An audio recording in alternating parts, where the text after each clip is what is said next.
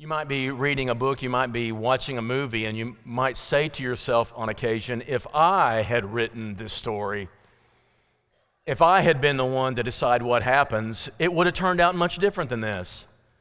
Maybe you're reading a book and, and it's okay, but boy, if you thought, if at that one point, that one juncture, they just let me have my way with this story, it would have been a New York Times bestseller.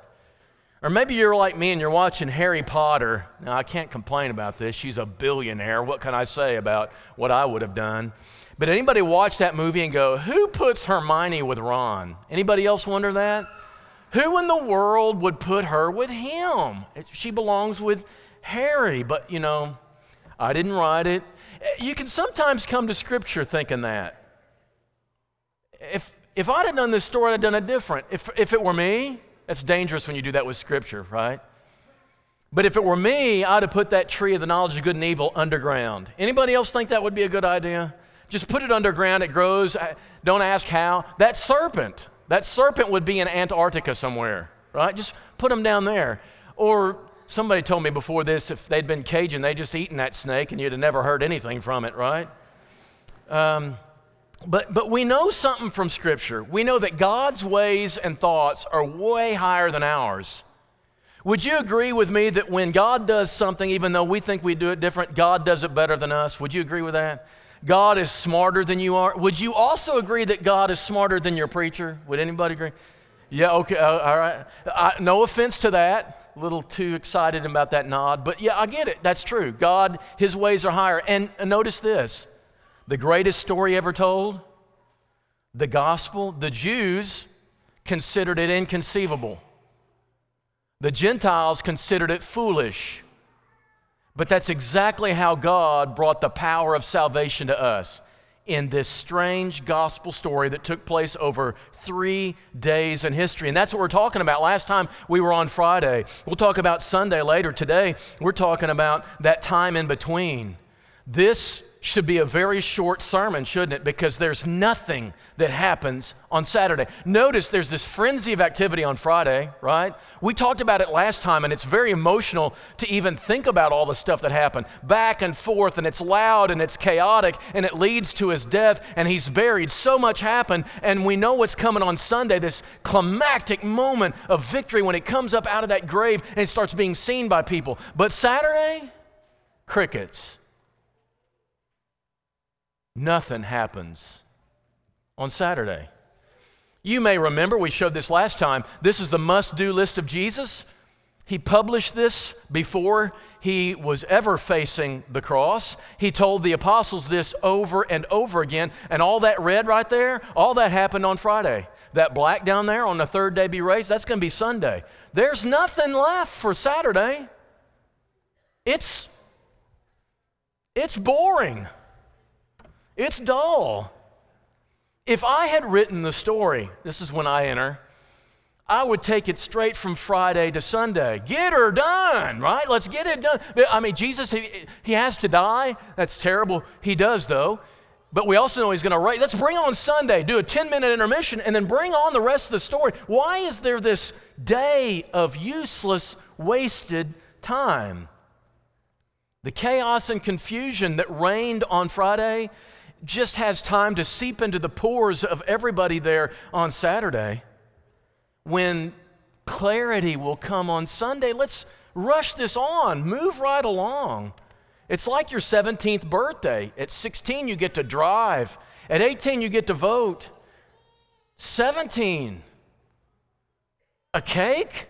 I mean, well, I don't know nothing. There's nothing that happens. And that's what Saturday's like.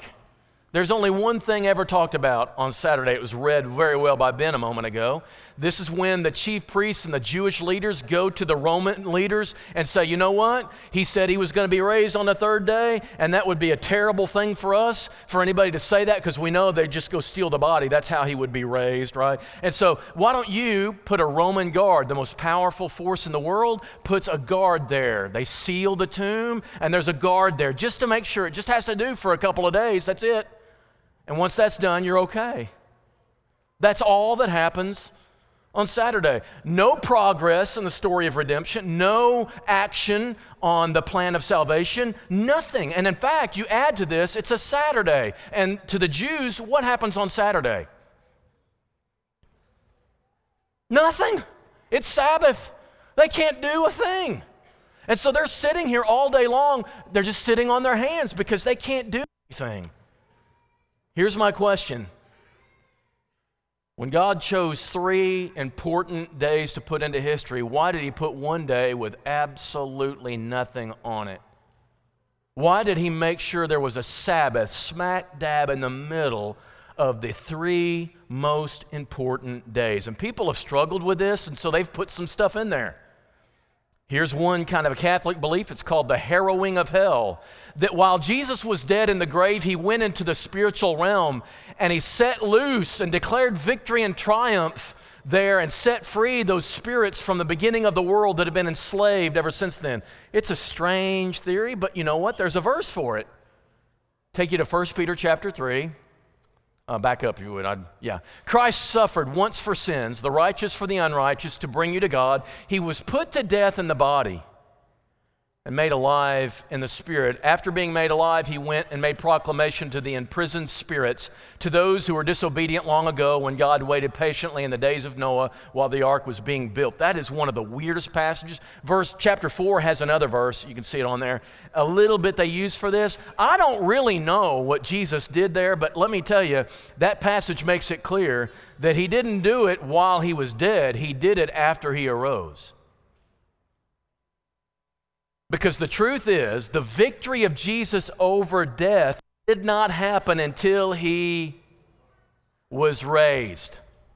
When he was dead, there's no victory. He's still dead. Death has him in its grip, right? For one whole day, he's in death's grip. He's not doing anything. And then when he overcomes, that's when he can declare victory. He can't declare the victory, that victory before then. So it's, it's more after Sunday than it is during Saturday. Well, I don't know.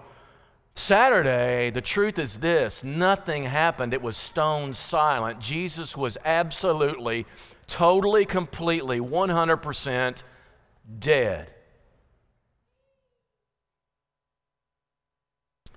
So this little passage about him being still and silent has a little bit of value to us. The first value is apologetic. If you don't know what apologetics, it's just a fancy word that means defense. There's a lot of people who will say to us Christians, you just believe in God because you want to. It brings you some kind of calm. It brings you some kind of comfort. And so you create God to make you feel, you feel better. But apologetics is this entire field of study where we say that we've got evidences to support the beliefs of Christianity. And one of the evidence is this. Jesus really did die. Romans know what dead people look like. You know, they broke the legs of the criminals, but they didn't Jesus. He was already dead and they knew it. And then they put him in a tomb. He's dead, y'all. That's what you put in tombs, dead people. Not only that, but no one stole the body. There's lots of people throughout history said the Romans stole it, the Jews stole it, the disciples stole it. But here's the truth. The Romans, the most powerful force in the world, guarded that tomb during that time. This man was dead. No one stole the body. When he came out, it's because God raised him from the dead. He is a resurrected Lord, and that is not just a hopeful thing in our head. It is a historical thing we know is true, and we've got this kind of account that tells us this. But there's another thing in here. Let's review your history for a minute. When God did that work of creating for six days and he finished, what did he do the seventh day? He rested, but he didn't just rest. He looked back upon that six days of work and he found it very good. He reflected. So, what happened on Friday? What does Jesus say at the end of the cross? It is finished. Everything I came here to do, everything God asked me to do, it's finished. And what does he do on the seventh day? He rested. And you know what happened that day? God looked down at that and said, that is my good son. I'm well pleased. Look, he finished exactly what I wanted to do. And the, the work of salvation is done. And I'm just going to sit here and I'm going to enjoy it. And he wanted us to do that too. He wanted the disciples to reflect on that, but they missed it. They simply missed it. And we do the same thing. When we're forced to, into inactivity physically, where God wants us to engage with Him mentally and spiritually, we struggle with this because we want to be doing something all the time. And this is what we're doing here. You're sitting in a pew doing nothing. Isn't that hard? I mean, if you're forced to stop at a stoplight, what do you do? You get on your phone. And then people have to honk at you and say, it's, it's green now. Because if there's any time in my life where I'm not busy with something, I've got to be occupied. I've got to do something. I've got to say to my parents, Mom and Dad, I'm bored. It's up to you to end my boredom. Give me something fun to do, because it's a sin not to be doing something. We're wasting time. We're not accomplishing anything. We must be entertained. We must be engaged. This is unclaimed time. But in the middle of the most amazing time in history, right smack dab in the middle, God made them have a time out. Think about what happened here. But they didn't. Just like us, they had to stay busy. God is crystal clear about this in Scripture. You may remember the summary of Paul, First Corinthians fifteen. We read it last week, but he said, you know what I've handed down to you is of first importance. Jesus was killed for your sins. He was buried, and He rose on the third day. And that, that phrase, on the third day, is really important in Scripture. It's important in Jesus. On the third day. Over and over again, on the third day. So the first day He dies, and on the third day He raises, but it never says anything about the second day. But you can't get to the third day without going through the second day. I mean, it's just kind of, that's the number system we use. And how many times has God done this? Abraham, I want you to take your son, your only son, and sacrifice him. And He packs him up, takes some stuff on a mule, two others with him. I find that interesting. Jesus was buried, you know, criminals on. Took two other servants with him, and it says they went on a journey, and on the third day God said, now it's time. Why did He do that? If you're going to ask me to do this, God, don't don't let me change my mind. Don't let me think about it so clearly that all of a sudden I'm like, I don't want to do this. He made him think about it for three days before He finally said, do it. That has got to be the most excruciating thing. Joseph revealing himself to his brothers. They just come out of nowhere. Suddenly there they are in Egypt. He puts them in prison, and He releases them on the third day. What do you think He's doing there? I want you to think good and long about what you've done, how you might have done something to deserve this. This is called in football icing the kicker. It's a last minute, you know, you've got three seconds left. He's got to make this field goal in order to win this game, and this other team has three timeouts. It's a forty-five-yard field goal. And what, what happens? That is the longest time of the entire football game. That, thir- that three seconds takes eighteen minutes. Because they, timeout, timeout. What do they want to do? Think about this, kicker. Think about this. N C double A basketball, are you watching it? The last thirty seconds takes two days. We're down by twenty. Foul them. We might be able to come back in thirty seconds with twenty points. Give me a break. Somebody tell them, hey, fork's in you. You're done, right? No, no, no. We're going to stretch this out. And I think that's kind of what they do here. There are other things like this. Rahab hides, has the spies and sends the people off in a different direction. And he says, okay. She says to him, now you go up in the hills over here and you stay there. And on the third day you can go home, because they'll give up by then. On the third day you can go home. Esther got to go to the king because her people are at stake. You remember this? Esther, Mordecai tells her, and she says, okay, I'm going to go into the king, but listen, you guys be in prayer and fasting, and on the third day I'll go into the king. What? Is the second day important? Is it, oh, well, it's just a magic number three? No, we need to do something on that second day to prepare for that third day. You might put, you might put a guy named... Anybody thinking of another person? Three days, three nights in the belly of a fish? You might think of Jonah. you know, you know, God, I get the point. It would take me about four minutes in the belly of a fish to have my attitude changed. How about you? Anybody else? Do you think it would take three days down there hearing the digestive tract of a, of a, of a fish and, and, and wondering when I'm going to go down there? Would it take you that long? Wouldn't take me that long. What about, what about Saul who became Paul? He became blind, and on the third day, God let him see again. Why did it, why did it take that long? I don't know, but all the way through the story, there's this significance, and Jesus told him it's going to be on the third day. There's something about this. I'm going to make an observation that we live in Friday and Saturday. Friday, salvation was secured. Salva- salvation has been provided. God's plan is fulfilled. Sunday is when we get to see it and celebrate it and rejoice in it and be able to experience it in full. But that Saturday is, we know our salvation's provided. We know we're saved, but we're not fully saved until He comes back. And so we're waiting for something too. We're waiting for the next move. There's nothing else that has to happen. Jesus just comes and finishes this baby off, and we get to go home. That's all that awaits us, church. We are, we know salvation's pro- provided. It's been purchased. Now we're waiting to see it in its full. We're living out Saturday. That's where we live.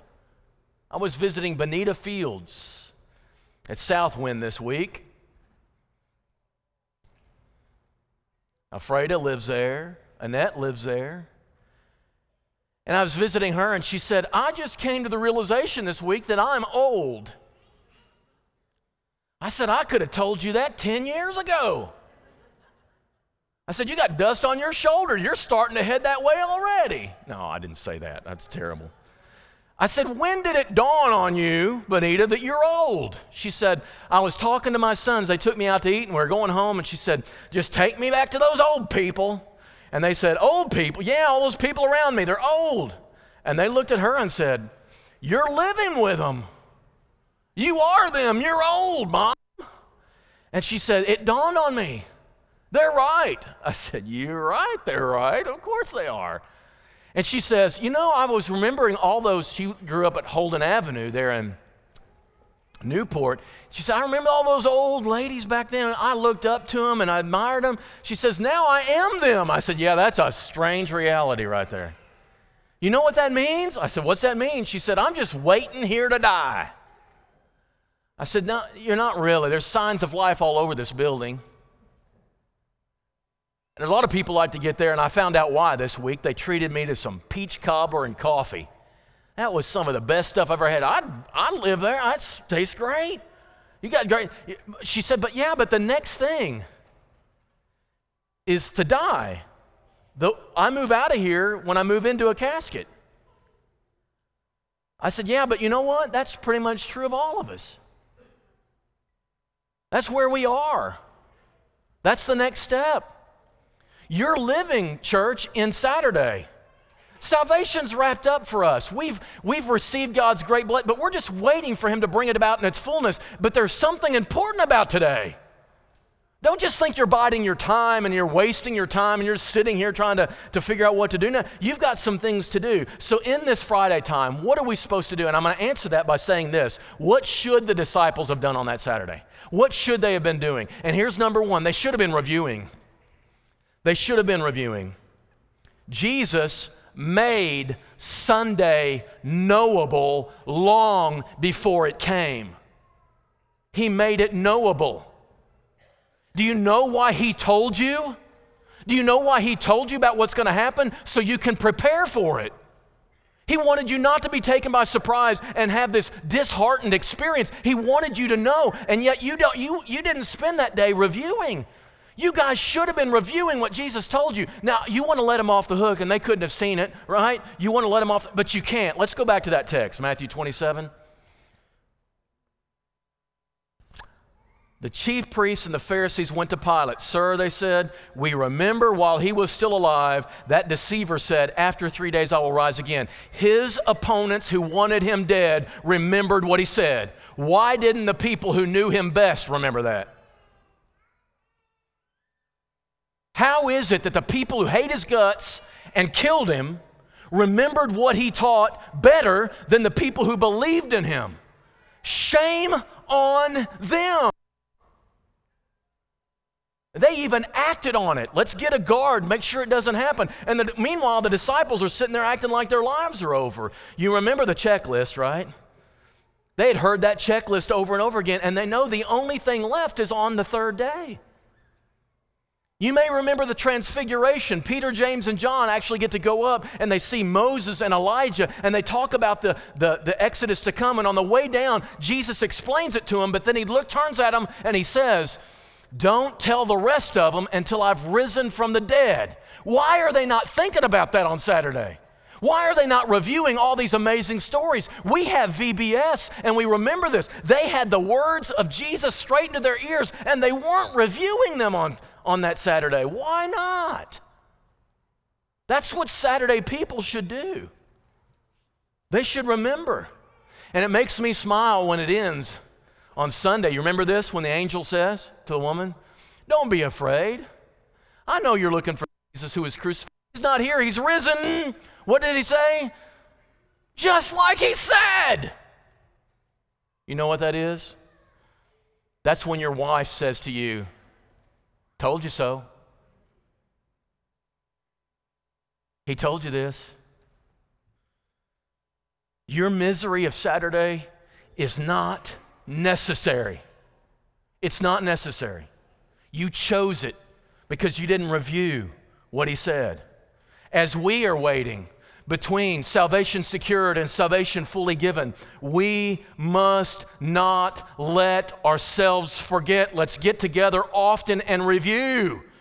And just because you know it now doesn't mean you'll know it in two weeks. We need to review. I know lots of people who've known before the things that we review today. They've known it. They've known it for years, and they turn on it, and they walk away, and they forget all the things that God says is still ahead for us. They've forgotten what God has done. They've forgotten that Jesus is coming back, and, and they lose it. I don't want that to happen to anybody here. You have to worry about Alzheimer's and dementia. That's one of the greatest fears of Americans. That's a spiritual reality too, but here's the weird thing. That spiritual reality can be completely prevented by getting together and reviewing. So come to Bible class. I've heard it before. I know you've heard it before. Hear it again. Let's review this. Let's not let ourselves forget. We're Saturday people, but Sunday's coming. And while it's a long time off, it feels like it has been, we've got to review. We've got to remember. Don't let yourself forget it.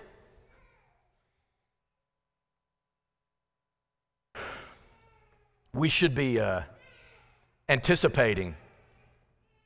Jesus said, on the third day, as the disciples were living that Saturday, Friday was yesterday, right? They'd just seen the events of Friday yesterday. That was yesterday.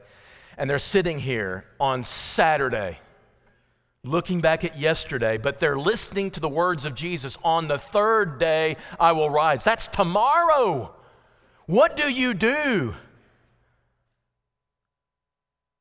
when you know that in the morning he's going to be living again? You're a little giddy, aren't you? You're a little lighter. You're like, man, that's really amazing. We better be there. We're joy-filled even while we're living out Saturday. The disciples weren't, though. We find out the next day, and the two disciples on the road to Emmaus, they were, it says, their hopes were dashed. They were feeling hopeless on Saturday. Man, all our hopes are gone. We're sitting here, we're thinking about, I don't know what we're thinking. We're, and, and then we find out in John chapter twenty that they were hiding in fear of the Jewish authorities. They were going to hunt down all the Jesus people. And so they were in fear, and they shouldn't have been. They should not have been wasting that energy. When I say they should be anticipating here, this is an emotion.